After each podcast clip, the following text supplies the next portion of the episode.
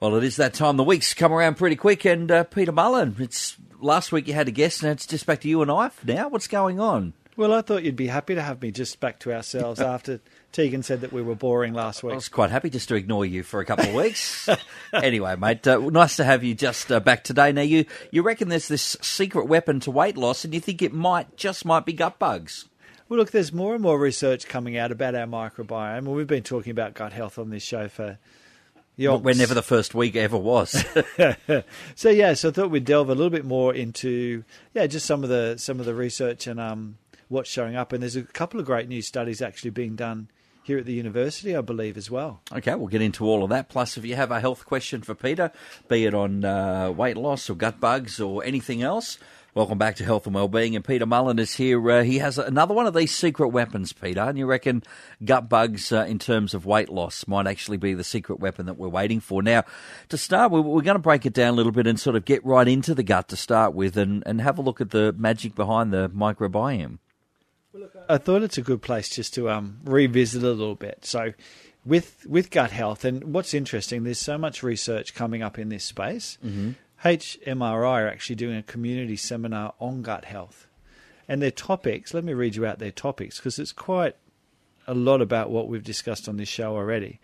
Um, I'm Prepara- coming. Preparation I'm coming. makes a good program, Peter.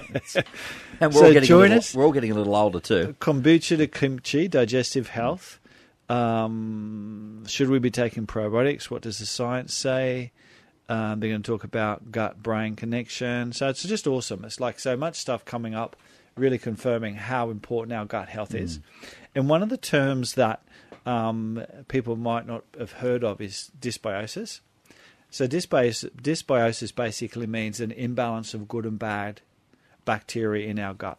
I know we've kind of spoken about this in a different way over uh, quite a few different episodes. Whether Yep. if, if you, it's what the balance of which is what you feed it so yourself. So I mean, the more stuff in there that feeds the bad bacteria, you get more of them, and that's a problem. Yeah, exactly, exactly. Because they know now that when we when we talk about the gut bugs and how they influence our whole health, it's the compounds or the intermediate products that these good gut bugs produce, like acetate and butyrate, that have the healthful effects. So we have all these gut bugs. We want to be feeding them the right types of foods so they can produce all of these natural compounds or chemicals that or intermediates that actually have such a profound health effect when they're absorbed into the system or you know in keeping the gut wall healthy preventing bowel cancer etc so it's kind of exciting so dysbiosis is a term that is has been taken up um, by the medical community as well and dysbiosis has been described in conditions so it's just confirmation for what we've already discussed Dysbiosis has been described in irritable bowel syndrome, inflammatory bowel disease, colorectal cancer, allergic diseases, fatty liver that's not due to alcohol, um, most notably diabetes and obesity.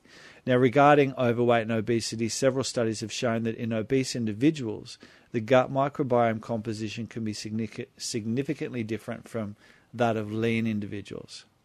So this really does. I mean, just list that list of you know of ailments. There really covers quite a lot of things, does it? Quite a lot of areas. Oh, absolutely. Like we sort of think it plays a role with every, like all health areas. But what they're saying in this study or this report is that um, fecal bacteria can exert a fundamental role in modulating energy metabolism, and that modifications of gut bugs composition can be associated with increases or reduction of body weight and body mass. Now, the applications of that. So when I'm talking today about gut bugs and weight loss, it's not as black and white that if you just take this strain of probiotics, although there is some research that very specific strains may actually play this role. So it's not as easy as saying, like, you know, people sort of take all sorts of stuff from research and saying, yes, if you want to be 10 kilos lighter, just take this gut bug. Mm-hmm. A bit more complex than that, but that's kind of what the of course, why would it be easy? was kind of where the um, where the story's heading. So, and, and a really interesting study, and you'll like this one. Um, they did this study where they had obese mice, and I think I've talked about this study before. And they fed, they took the poo from the obese mice, and they fed it to the skinny mice, genetically skinny mice, and the genetically skinny mice became overweight. And they took the poo from the skinny mice, genetically skinny mice, and fed that to the overweight mice, and the overweight mice became skinny. Either way, I hope they mixed it with something. That's all I got out of that. All right, we'll come back and uh, discuss this a little bit a little bit further with Peter Mullen. If you have a question, you know where to find him. Four nine two one six two one six. As we continue with a little bit more of health and well-being, the secret weapon to weight loss could be gut bugs. And Peter, is it a thought that maybe probiotics could be to the rescue? You mentioned earlier it's not just a simple, you know, want to lose ten kilos, take this for whatever. But um, how unsimple is it? Or might not be. well, I'm not sure if "unsimple" is a word, but I'm going to go. It is with now. Your, it, it is, is now. now. It's because it's on air. It's on it's, radio. It's happened. So yeah, so specific. But the challenge with probiotics, and this is why, if you're taking probiotics for a specific health concern, it's really important to see someone that specialises in probiotics and gut health because mm-hmm. you can go to the chemist and buy an over-the-counter probiotic to help with, say, your eczema, or in this case, your weight management and take a generic probiotic, and you're not going to get any benefit. Yeah, that's that. frustrating, isn't it? It's very frustrating. So, hence why, like, you need to know about the specific strains or see someone that does. So, specific strains of beneficial bacteria can positively influence our gut microbiome. There are two strains that have been shown to be helpful in um, controlling weight or helping with weight control weight gain. So, the first strain is called Bifidobacterium animalis, SSP lactis or B420, not B52s, okay. B420. so, and this strain, particularly as well as reducing fat mass, particularly belly fat and waist circumference, this probiotic strain has been shown to support healthy blood sugar levels and to reduce yo-yo weight regain often experienced after weight loss. So this is one of the good ones. This is one of the good ones. Yeah. And um, the second strain and sorry, so with that first strain, mm. what the thoughts are that what it what how they actually work is mm. these bacteria um, encourage the growth of good bacteria, but they also produce intermediate compounds that help reduce insulin resistance.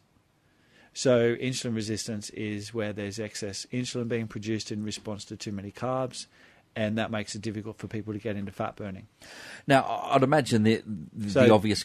Oh, you finish. There you go. Uh, the obvious question and answer is, you know, obviously you can't just take this and still, you know, eat whatever you like and just assume the magic to happen. I guess, but does this act, will this actually have an effect um, with things like appetite or anything like that? Yeah, look at there, and I'm not sure which of these strains does this, but they work by possibly um, changing the um, food cravings. So certain yeah, bacteria. That's, okay, that's where yeah, I'm going yeah, with that. Yeah, certain bacteria in the gut will cause you to want to eat certain foods. In theory, so if you're feeling like having cake or you know chips or lollies or stuff like that, I guess that makes sense because the little guys in there are kind of like us. I mean, that's what they whatever like makes eat. them healthy for them. You know, oh, send up the signals to the brain, give me some more cake, and yeah, then before so, you know it, you know you're in trouble. We've got well, we've got a good excuse now. It wasn't me. It wasn't it's, me. It's not me. It's my gut bugs. These other little guys. um, there's different, but they do they they may well play a role with food cravings if there's if there's an imbalance. And um, the other strain is called Bifidobacterium animalis SSP lactis HN019. And this probiotic strain can also reduce fat storage, body mass index, can may help to lower levels of unhealthy cholesterol. So that's interesting. Um, and it's particularly beneficial for those with um, like metabolic syndrome, where metabolic syndrome is again that whole picture of insulin resistance, mm-hmm. weight around the tummy, possible fatty liver, um, maybe elevated blood pressure, elevated cholesterol. Um, yeah, that almost pre-diabetic pattern. I love how you just you're judging me while you're just looking at me. Thanks. You're the only other person in the studio I can look at. you could have looked at your notes, Peter. Today's secret weapon to weight loss. It's those gut bugs, Peter. We've been uh, covering a little bit today. Made a great chat so far. Thanks, Mark. I didn't think that was that funny. I was, just... I was waiting for your next line. That was all. No, wait. Anyone that's wearing that shirt should not be throwing too many barbs out. That's why. Say. That's why we do radio, isn't it? Not TV. sounds good. All right, uh, back into uh, back into it, Peter. Yeah, look, it's really it's, it's fascinating stuff, and as I was saying, there's a lot of you know research and studies even been done here in Newcastle universities looking at some stuff. So yeah, it's kind of interesting. So our gut health um, plays such a big role in our health. We're learning more about it. Um, one of what I was talking about in the early part today is this term dysbiosis, which basically means an imbalance of good and bad bacteria, but it actually goes much further than that. Like one of the big issues with our gut bugs is that we're losing diversity. We're actually losing species. So our gut bug balance today is not the same as what it was 100 years ago. The thing is with that though, with that being, if that theory is is the thing, I Yep. mean, we how do we get them back? Is what is it like an extinct Tasmanian tiger? Once it's gone, it's gone. Look, well, the, the theory is that once you've lost species, you can't hmm. repopulate the gut. Yeah. So it's quite concerning, and it's sort of like with our kids these days, you know, with the increased number of maybe allergies and all sorts of issues kids are having. I hmm. think you know disruption or, or reduced numbers of bacto, oh, sorry, of the bacteria in the gut. Hmm.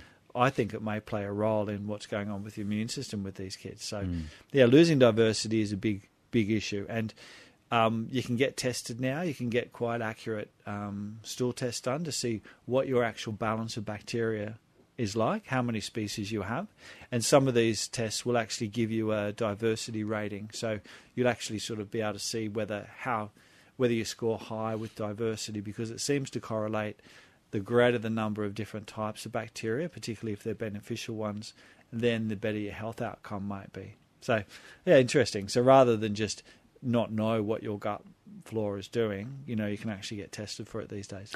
All right, lots to look at there. Now, well, you mentioned a little earlier that some of the probiotics that will actually could help us in terms of in terms of that diversity, in terms of um, uh, and weight loss. Some other things uh, from a natural perspective that we should be doing if that is something on our radar.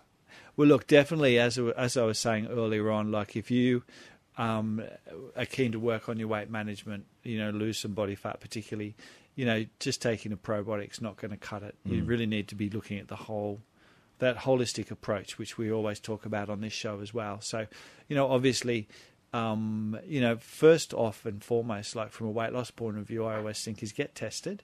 If you've always found it easy to lose weight and now you're finding that you're struggling to lose weight, um, then that's a challenge. So getting tested, getting your thyroid tested, um, making sure that your blood sugar management is okay, maybe get your fasting insulin tested. You know, so many people are coming back these days with blood test results and ultrasound showing a fatty liver.